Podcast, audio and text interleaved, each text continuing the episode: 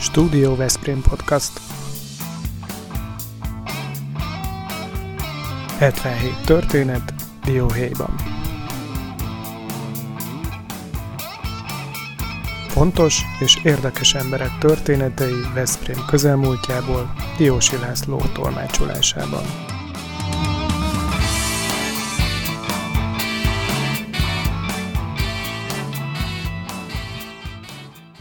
A Stúdió Veszprém mai vendége Asztalos István. Volt alpolgármester társam, akivel hosszú éveken keresztül tevékenykedtünk az önkormányzati világban, de hát nem csak erről vagy ismert és nevezetes, hanem arról, hogy Veszprém, talán mondhatom, hogy elit vagy híres gimnáziumában tanítod a magyar nyelvet és az irodalmat, de művészi életben és világban is sikerrel szerepelsz, hiszen számos rockoperának, különböző színházi darabnak a szövegírója voltál. Számomra különösen kedves a Gizella rockopera, amelyel, amelyel kapcsolatban, vagy azt elismerve ezerkilencszázkilencvenhétben szerzőtársaiddal együtt Gizella díjat is kaptál. Azokat a személyeket invitáljuk ebbe a műsorba, akik a hetvenhét történet Dióhéjban című könyvemben szerepet játszottak, szerepelnek benne, vagy segítettek a létrehozatalában visszaemlékezéseikkel, esetleg felidézve azokat a történéseket, amelyek érdekesek és izgalmasak voltak. Ezt most szeretném megköszönni neked, mert nagy segítséget nyújtottál ehhez a könyvhöz, és több alkalommal is olyan eseményeket tudtunk fölidézni, amely, amely felettébb izgalmas volt azokban az időkben. Nos, hát hogyan is kezdődött a pályafutásod? Megkaptad a diplomádat, és rögtön a Lovasiban kezdtél dolgozni? Én egy kicsit korábbról kezdeném. Elnézést, hogy fölborítom a menetrendet rögtön az első mondatommal. Én apás fiú voltam, apám volt a nagy hős az életemben, és ő mérnök gondolkodású, mérnök fejű ember volt. Nekem volt egy unokatestvérem, aki meg ilyen technikus fejű ember volt, és ők hihetetlen jókat tudtak beszélgetni egymással.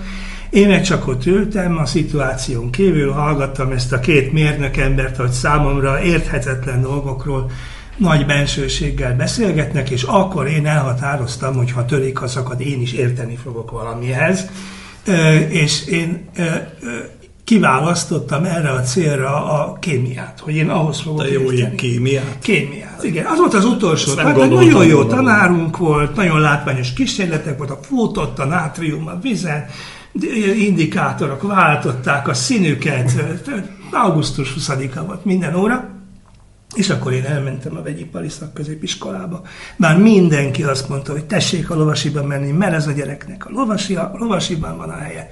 De én nem, nem, nem, én a vegyibe akarok menni. Na most, amikor a vegyibe volt heti huszonhét kémia jellegű óránk, akkor azért már késő volt rájönni, hogy ez nekem egy kicsit sok, és akkor egy nagyon kétarcú korszak kezdődött az életemben. Egyrészt lergődtem, mert hát nem voltam odavaló, nem voltunk mi, nem stimmeltünk mi össze a vegyipari meg én. Másrészt meg színjátszó csoportot vezettem, irodalmi pályázatokat nyertem, helikoni kiemelt aranyat nyertem, bizonyos értem ilyen címerállat voltam, mert amikor azt mondták a vegyére, hogy szakbarbárokat képez, akkor rám lehetett mutatni, babababám, itt van ez a madár, aki lám itten sikert sikerre halmoz a nem kémia, nem kémia világában. Na most aztán úgy volt harmadikban, hogy én meg fogok bukni. Laborgyakorlatból, ami azért volt életveszélyes, mert abból nem volt pótvizsga. Aki laborból bukott, az, az kész, az ment, ismételte az évet. És még azt sem mondhatom, még azzal sem büszkélkedhetem, hogy én ilyen hihetetlen vagány kölyök voltam, aki nem tanult, hanem csak csívészkedett nap huszonnégy órájában. Én, én tanultam, de nekem vésliből vannak az ujjaim, én olyan ügyetlen vagyok, hogy az leírhatatlan. És a laborban meg hát ott akkor abban az évben nagy ilyen kézügyesség kellett. Hát én, én nekem álmokfutás volt minden óra. Behívtak a labor előkészítőbe, hogy most mi legyen. Hát akkor éreztem, hogy alkupozíció van, mondtam, hogy hát a kettes talán izé meg kéne adni. Hát, hogy én mi akarok lenni, vegyész akarok lenni, mondtam, hogy nem. Ha nem, mi átmondtam, hogy magyar szakra mennék. Biztos, biztos, ígérjen, majdnem megeskettek engem ott a laborba, hogy én nem leszek vegyész, és akkor én tulajdonképpen erre így megesküdtem, és ezt az ígéretemet be is tartottam, úgyhogy így mentem én el Szombathelyre a tanárképző főiskolára.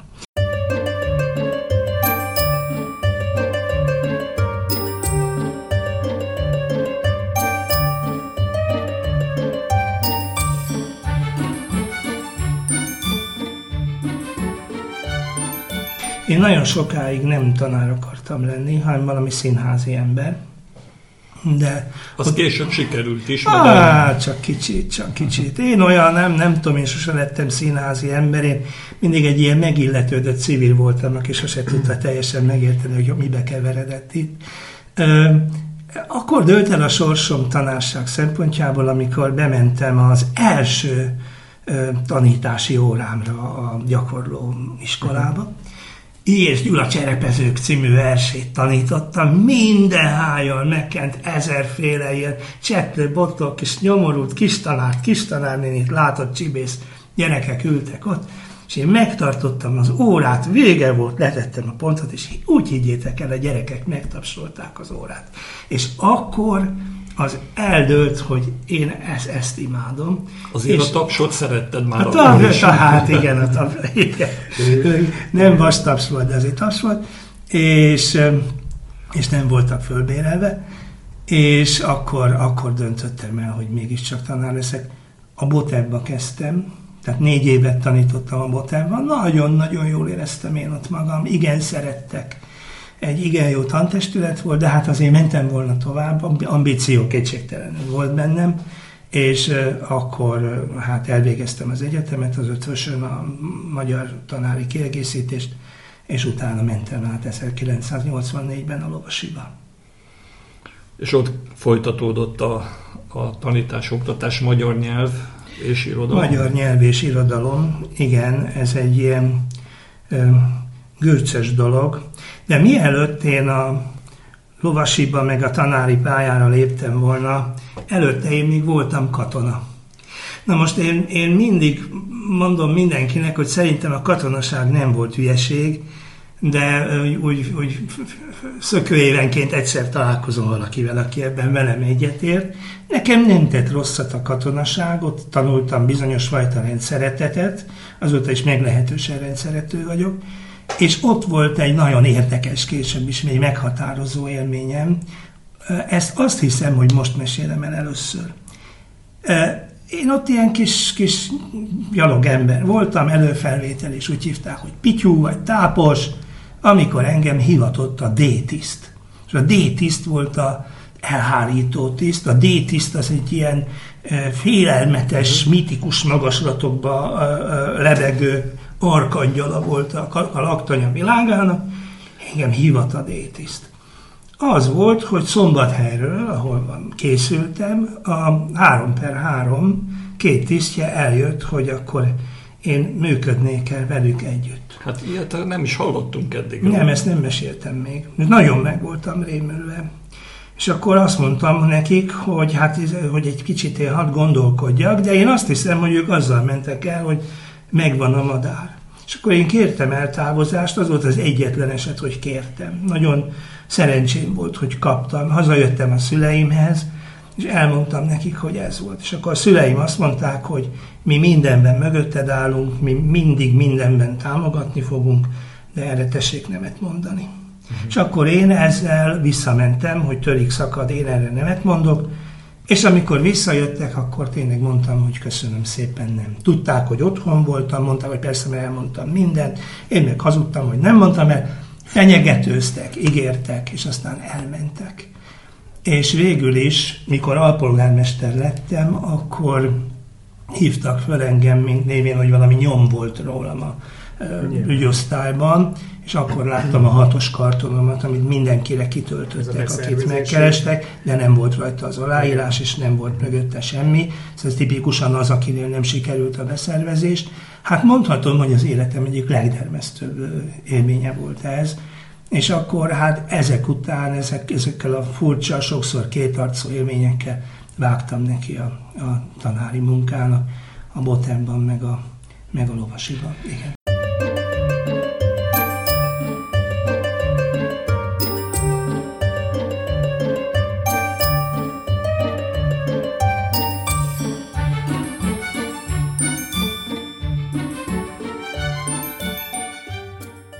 De volt azért egyfajta ilyen társadalmi szerepvállalás is, hiszen te a reformköri mozgalomban részt vettél, és akkor adtad be a felvételedet a párttagságra, amikor már gyakorlatilag lecsengőben volt az em es em pé. Tehát ez egy eléggé sajátos és érdekes szituáció lehetett, hogy ezerkilencszáznyolcvan hétben vállalkozik valaki olyasmire, hogy na, próbál ebből a, az akkori pártból a társaival valamiféle megújulást elindítani.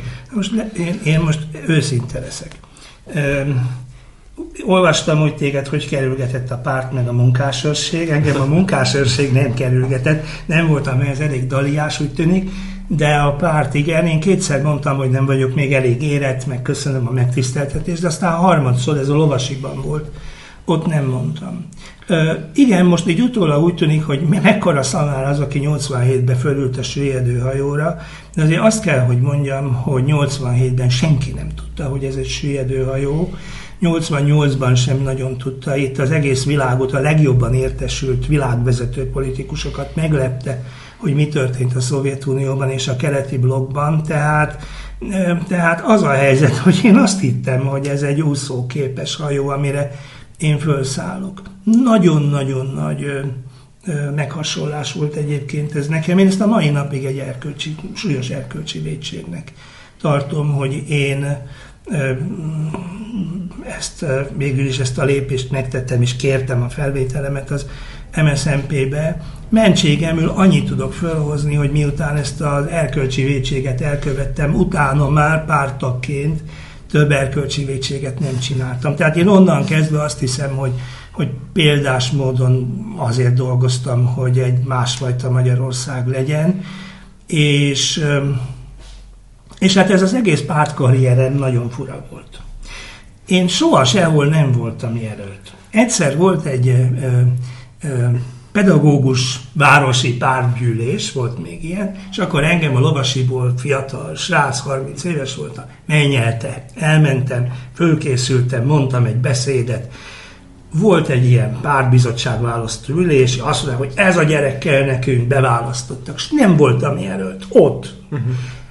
Beültem a pedagógus pártbizottságra, öreg szauruszok közé, és engem onnan elküldtek a városi pártértekezletre. Ott előtte egyeztették mindenkivel a, a pártbizottság jelöltén, és én természetesen nem voltam rajta, csúpa öreg kipróbált szaurusz volt rajta, oda mentem, mondtam egy beszédet, olyat, hogy a Szabad Európa másnap szó szerint idézte, hogy Veszprémben mit mondott egy tanár, nem, tehát szépen. Igen kemény dolgokat mondtam, rettenetes balélet belőle, volt olyan öreg komcsi, akinek a, a nyálig fröcsögött ki a szájából, úgy üvöltött velem, em, hogy én mit képzelek, a nevet is tudom, de nem. Nem, nem a névre, hanem hogy mi volt az, ami... Az volt, ami legjobban kiakasztotta őket, hogy...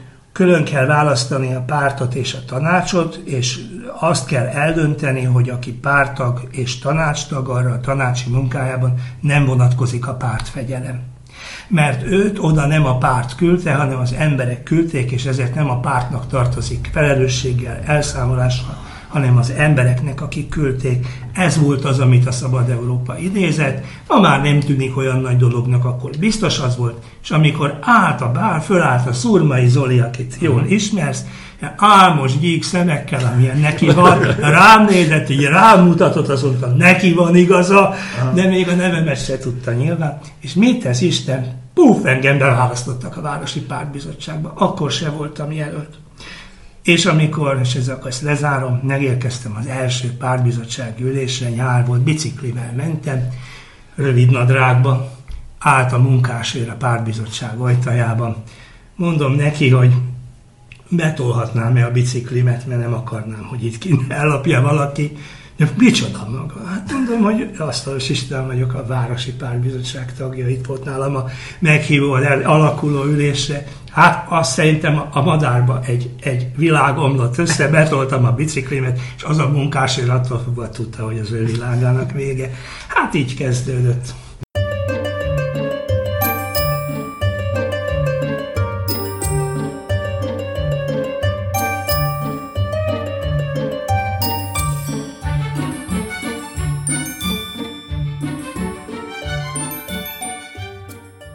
Valamit jól csinálhattál azért ebben az ügyben, mert ezerkilencszázkilencvenben, ugye a rendszerváltáskor, azért országgyűlési képviselő jelölt is voltál. Erre hogy emlékszel vissza? Hát, hogy ez jól csinálás volt-e, vagy csak... Hát én nyilván azt ki kellett azért érdemelni, mert... Laci, nem volt akkor olyan nagy tolongás ezért. Tehát hmm. olyan... Nyilvánvaló volt, hogy az em es zé pé, akkor már em es zé pé, nem rúghat labdába ezen a választáson, hogy azért olyan nagy tolongás az nem volt. Amiért nagy tolongás volt, az a megyei listavezetőhely volt, azt a Szekeres Imre el is vitte magának, aki mondjuk azért nem tolakodott, hogy, uh-huh. hogy egyéni jelölt lehessen, de azért bement volna, nem sikerült. Úgyhogy lehet, hogy jól csináltam, de az is biztos, hogy én voltam az a madár, aki ezt hajlandó volt elvállalni. Amire ezen belül büszke vagyok, az az, hogy én bejutottam a második fordulóba. Uh-huh. És én nem tudom, te talán tudod, hogy hány em es zé pés képviselőjelölt jutott a második fordulóba. Ez, ez, a má- ez az egyik veszprémi körzet, ugye a másik körzetben, jól emlékszem, a Csabai Béla úgy indult a, az em es zé pé-től, ő is egy kiváló ember egyébként, a, a Béla, és... És ugye az em es zé pések akkor, hát nyilván nem, nem az esélyesekként jelentek meg a színen. No, de eltelt pár év, te azért nem hagytad annyiban a dolgot, és kilencvennégyben önkormányzati képviselőként bekerültél a testületbe. Ezt megelőzte egy üzemszünet, mert én... Igen, elkeseredtem, amikor választások után egy óriási erőfeszítés volt, tehát néha a bukásért is nagyon meg kell dolgozni, és mi nagyon megdolgoztunk azért a bukásért. Én telefonáltam az em es zé pé városi irodájába, és ott részmunkaidős alkalmazottként az a öreg Szaurusz vette fel nekem a telefont, aki egyébként nyálát méterre fröccsentve üvöltözött velem azon a bizonyos párttaggyűlésen, és akkor én arra gondoltam, hogy hát ha én azért csináltam végig ezt az egészet, hogy ezek az emberek most itt telefonnál részmunkaidős fizetett forradalmárok legyenek, akkor ebben nekem kár volt részt vennem, de különösen kár lenne tovább, és akkor én ezzel felhagytam. De aztán, mikor kilencvennégyben az em es zé pé mondhatom, hogy földcsuszamlásszerű győzelmet aratott a választáson, akkor, akkor engem megkerestek, hogy ö, részt vennék-e a munkában, programírásban, ezt akkor az jól sikerült, jól dolgoztunk együtt, és akkor lett belőlem, akkor még, még párton kívül voltam jelölt. És amikor megválasztottak, akkor léptem be újra az em es zé pé-be, mert azt mondtam, hogy az em es zé pé fölvállalt engem, mint jelöltet, akkor én nekem meg az a dolgom, hogy fölvállaljam, fölvállaljam az em es zé pét, és attól fogva mindvégig az em es zé pé képviselője voltam. Én nagyon szerencsés polgármester voltam, mert két remek emberrel dolgozhattam együtt a kultúra és az oktatás területén. ezerkilencszázkilencventől kilencvennyolcig Bors József alpolgármester úrral, akit ugye az em dé ef delegált, és akinek óriási érdemei voltak abban, hogy, hogy sikerült hát kvázi egy ilyen nagy koalíciós együttműködést kialakítani, a testületben legfontosabb döntéseket kétharmaddal meghozni. és sikerült úrrá lenni azokon a hihetetlen nehézségeken, amelyek a rendszerváltás utáni időszakban jelentek meg, ki kellett taposni az önkormányzati utat, a hatalmas munkanélküliséget csökkenteni, nagy beruházások megvalósítását elősegíteni, és hosszasabban, hosszan lehetne folytatni. kilencvennyolctól már a, inkább azt mondhatom, hogy a finom hangolás volt, és fölkészülés az Európai Uniós csatlakozásra, ebben pedig neked volt ugye különös részed és feladatod, és nagyon örülök annak, hogy kilencvennyolcban tudtalak jelölni alpolgármesternek, mert onnantól ezt a szakterületet megbízható módon menedzselted, és hát nagy feladatot vettél le az én vállamról is. Persze nem volt könnyű ez a munka, mert hát azért az én édesanyám is magyar tanár volt, nem könnyű azért ebben a szférában esetenként olyan döntéseket hozni, amelyeket elfogadnak az érintettek, hiszen gyereklétszám csökkenés volt, iskolákat kellett összevonni, tehát nem kevés nehézséggel kellett szembesülni, de ugyanakkor szép és termékeny idők voltak, hiszen, ahogy említettem, a Gizella opera is elkészült, amiben közreműködtél, sokféle olyan műben vállaltál szerepet szövegíróként, amire hát büszkének lehet lenni. Hogy emlékszel vissza ezekre az évekre?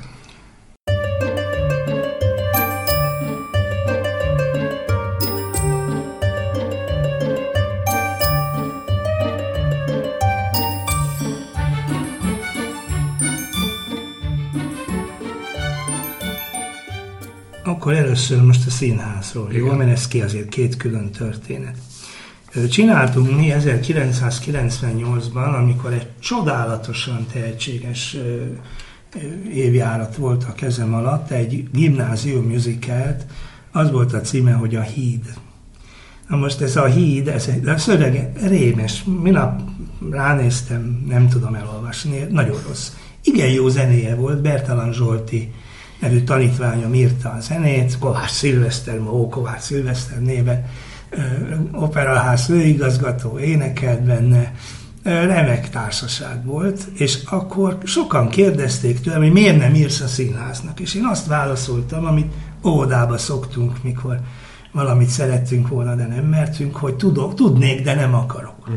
Na most azért zavart engem ez az óvodai minőség, és akkor azt gondoltam, hogy meg kell próbálni, hogy tudok-e. És mivel akkoriban olvastam Elliot Aronsonnak a Társas Lény című könyvét, amiben ezt a bizonyos kísérletet leírja, ami akkor sokkal kevésbé volt ismert, mint ma, ma sokkal ismertebb, nem a mi darabunk miatt elsősorban, ez engem nagyon megragadott, és akkor azt gondoltam, hogy én ebből írok egy darabot. Úgyhogy leültem otthon a kis könyvtárszobámba, akkor nagyon rossz volt a fűtés, fölvettem a két mackónadrágot, és elkezdtem én ott írogatni szépen hétvégénként ezt a darabot, és megírtam. Bevittem Vándorfi Lacinak, aki akkor volt kezdő színigazgató. Ha tudtam volna, hogy így a világon színdarabot nem adnak elő, hogy bejön a fickó hóna alatt a remekművel, leteszi az asztalra, hogy meghoztam a remekművet, ezt kéne eljátszani, és el is játsszák. Ilyen a világon nincsen, de állati szerencsém volt, hogy mint mondtam, én mindig egy ilyen csetlőbotló civil voltam a színház világában, és fogalmam sem volt, hogy ezt így nem lehet. A Laci elolvasta, és aztán kaptam tőle egy üzenetet, hogy keressem meg, mert ezt megcsinálnak. Egy Duro Győző nevű csodálatos szörnyeteg volt a dramaturgom, ő volt akkor az egyetlen Jászai díjas magyar dramaturg, és akkor az első darab megbeszélésre, hát ilyen Shakespeare-i állap, lelki állapotban bementem, kerestem a márványtáblákat, ahol fölvesik a nevemet, leültünk Győzővel, ő ott, én itt, és akkor azt mondta a Győző, hogy ez a darab játszható, elő fogjuk adni.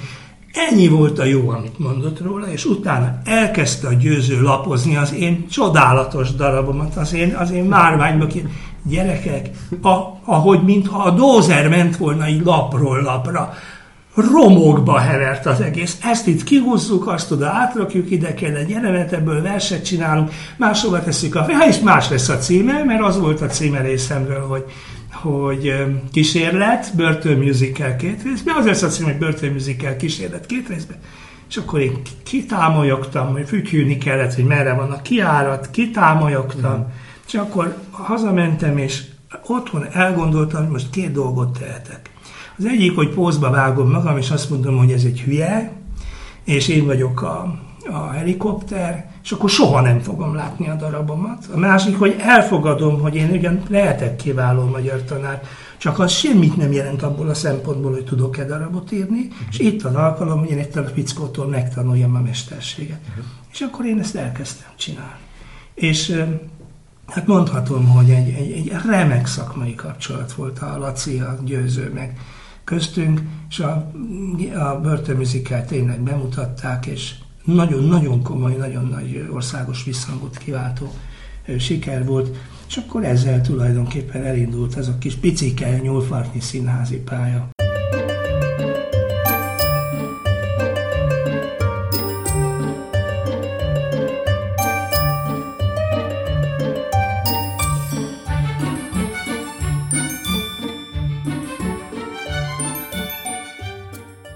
Hát nem egészen nyúlfartnyi vert, ugye a Gizella, akkor a szellőjáró Köpönyeg, a Szent László, a Csipke Rózsikaland, az Istvárok Opera, a Fehér Lófia. Ú, de lehetne, lehetne itt hosszabban sorolni, azért ez, ezek úgy gondolom, hogy eléggé szép teljesítményt és minőséget jelentettek. Szívesen.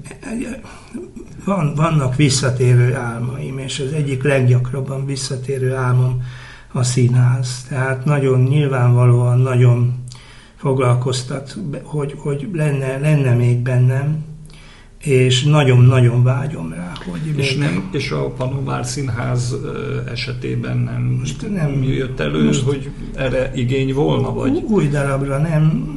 Talán ez most, most úgy tűnik, hogy nem aktuális. Egyébként, ahogy Laci sorolta itt ezeket a műveket, te mindegyikben ilyen társszerzői minőségben szerepeltél, hogy ez egy ilyen igazi csapatjáték volt? Igen. Ez a színházi útvonal? Sajátos csapatjáték. Én nem mondhatom magamról, hogy én egy igazán jó csapatjátékos vagyok, abban az értelemben, hogy nem tudok úgy dolgozni, hogy egy feladaton dolgozunk ketten. Hanem én úgy vagyok csapatjátékos, itt, és itt, ez... itt közbe kell szólnom, mert ezt azért cáfolnom kell, na, ha legalábbis önkormányzati vonatkozásból lenne szó, mert szerintem ott remek csapatjáték volt. Uh-huh. Ott a, az asztalos Pista is beállt a sorba, és hozta azt a tudást, kapcsolatrendszert, tapasztalatot, mint ahogy egyébként mások is a vezetők közül. Tehát én nekem az maradt meg leginkább, hogy az egy kiváló csapat volt. Mert idején. Az is olyasmi volt, mint a színház, hogy mindenkinek megvolt a maga területe, és azon a területen viszonylag nagy autonómiát élvezett. Ö, hozzászóltunk ugyan egymás területeihez, de alapvetően azért nem beszéltünk bele. Uh-huh. Nem idegesítettük egymást azzal, hogy átkiabáltunk egymás területeibe, és ezek a területek, a különböző területek összességében kiadták azt az önkormányzati rendszert, meg azt a városvezetést, amiről beszéltél. Színház ugyanilyen. Az én dolgom az volt, hogy megírjam a szöveget. Ebben volt egy szakmai partnerem, a dramaturg, és akkor ebben más nem beszélt bele. Az Attila dolga volt, hogy megírja az Kovács Attila, Kovács Attila, Kovács Attila szerzőtársam. Megírja a szöveget. Abban, a zenét. A, a, a zenét. Abban nem beszéltek bele. A jelmeztervező megcsinálta a jelmezt, a díszlettervező a díszletet. Mindenkinek megvolt a maga autonóm feladata, ahol a saját tehetségéhez képest elvégezte a maga munkáját, ami a végén összeállt egy komplexitássá az előadássá.